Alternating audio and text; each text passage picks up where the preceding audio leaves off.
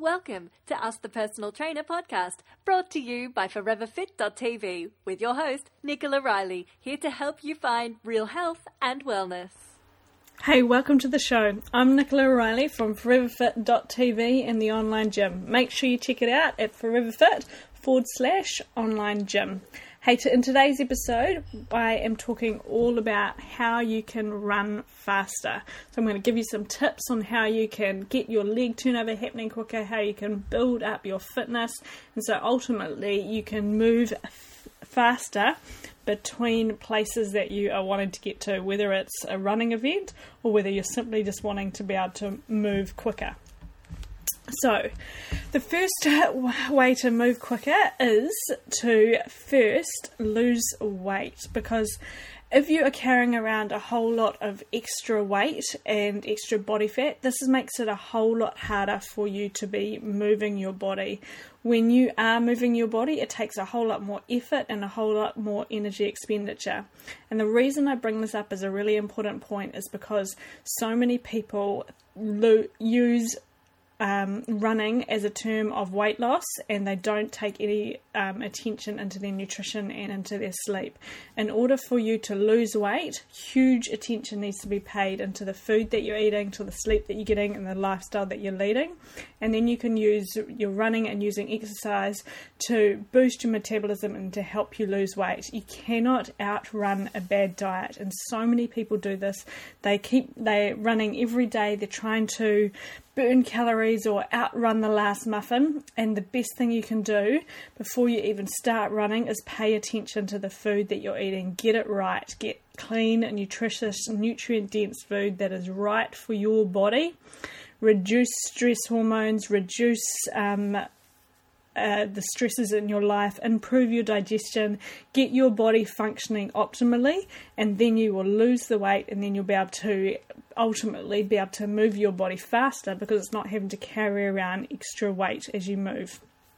The other thing that you want to do is you want to introduce into your training more um, more speed work where you are turning your legs over faster. So, whenever I do tra- um, training programs for people and inside the online gym, there's a whole lot of training programs, everything from a beginner's running program through to um, a marathon training program, core 30 day core challenges, everything in there.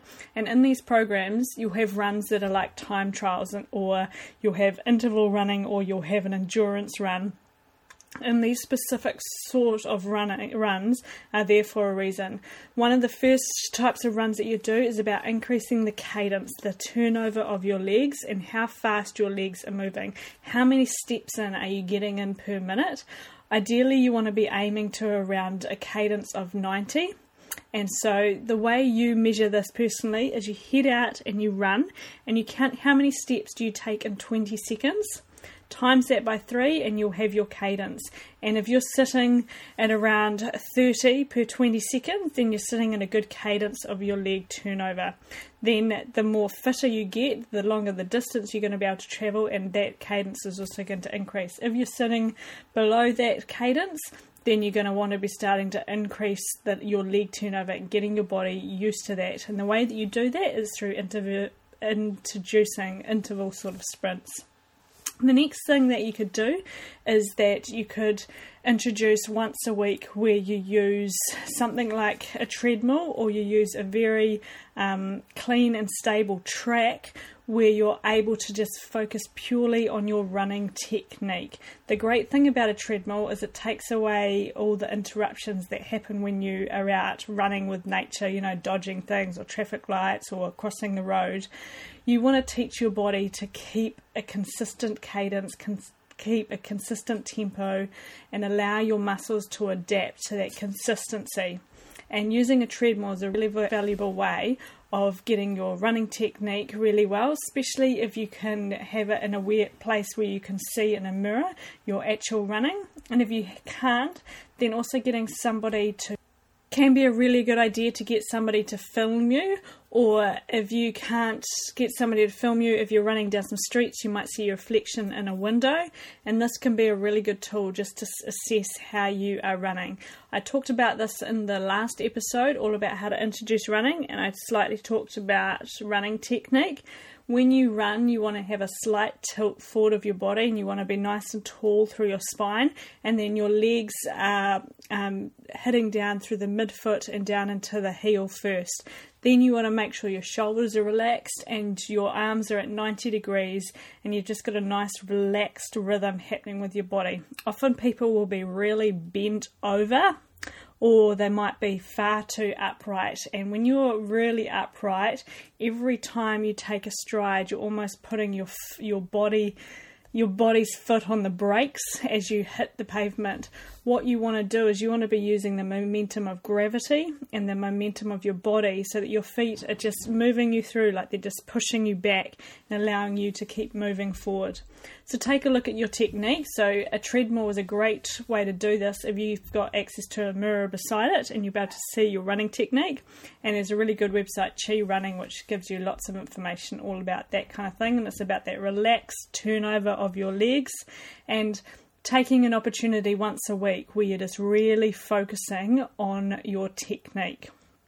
The other thing that you could do is you could start to run some hills, so add some hills into your week. And the reason this is so fantastic is because this allows you to achieve a really high intensity in your workout, but without the impact that happens when you're running on the roads or when you're running on the flat surfaces. So, number one, you're going to reduce the in, the amount of injury the risk of injury, and you're also going to reduce the impact that your body's um, absorbing from the ground. So, try once a week to include some hills into your running. Next thing that you want to try and include into your training is some plyometrics, and these are really explosive type exercises. So that's like bounding your body off the ground. And the reason this is so fantastic is it teaches your your body to be able to rebound from the ground. It teaches you to be able to absorb the ground. It teaches your muscles to be able to push you back off. And so what this is doing is decreasing the amount of contact time that you have with the ground, and this is going to then over time this adds up.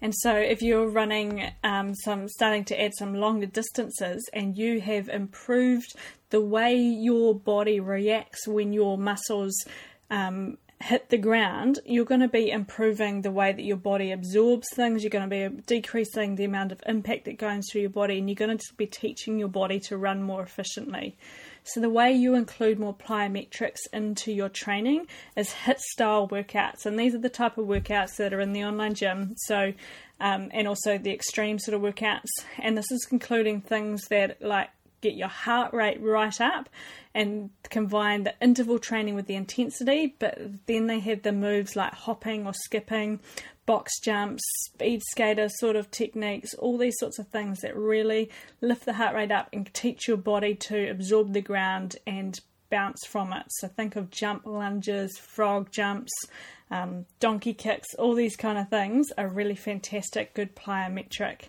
exercises. Then the last thing that you want to make sure that you're doing is keep your training really consistent.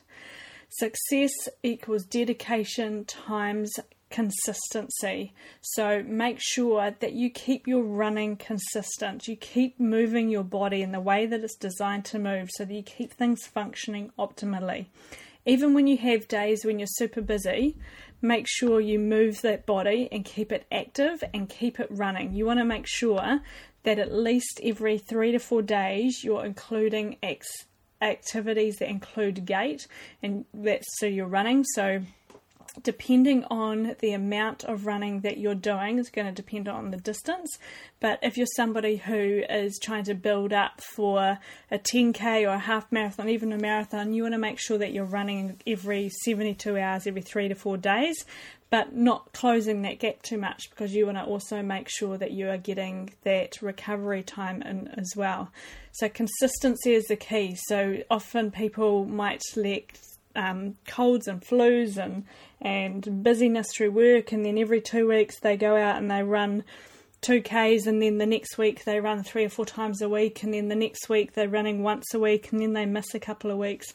And that lack of consistency is going to affect your performance. So, no matter what you do, make sure you plan yourself a schedule. And I've got all these sorts of schedules in the online gym, all about helping you map your ideal training. They're all completely balanced so that you can build your fitness up safely. You're going to get your body used to what you're asking of it. And this is everything from a beginner's running program through a marathon training program. There's lifestyle balance programs, fitness programs in there for mums getting back to fitness. So there's everything that you need to be able to help you build yourself up safely along with the video workouts, yoga routines, mobility work. So it's about consistency, finding a regular routine and getting your body really um, adapted to what you're going to be asking of it. So, those three, those six things again.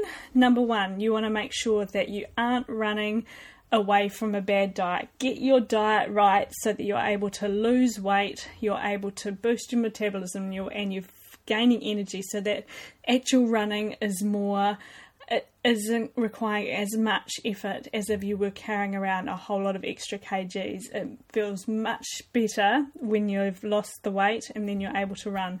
If you are using running as a weight loss tool, you want to be building this up slowly and starting with walking to begin with.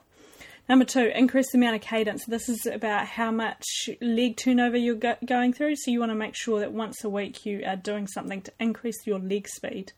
Number three, use a treadmill or use like videos to be able to check out your running technique and find out how your body is running and is there a way you can make your running more efficient and more relaxed.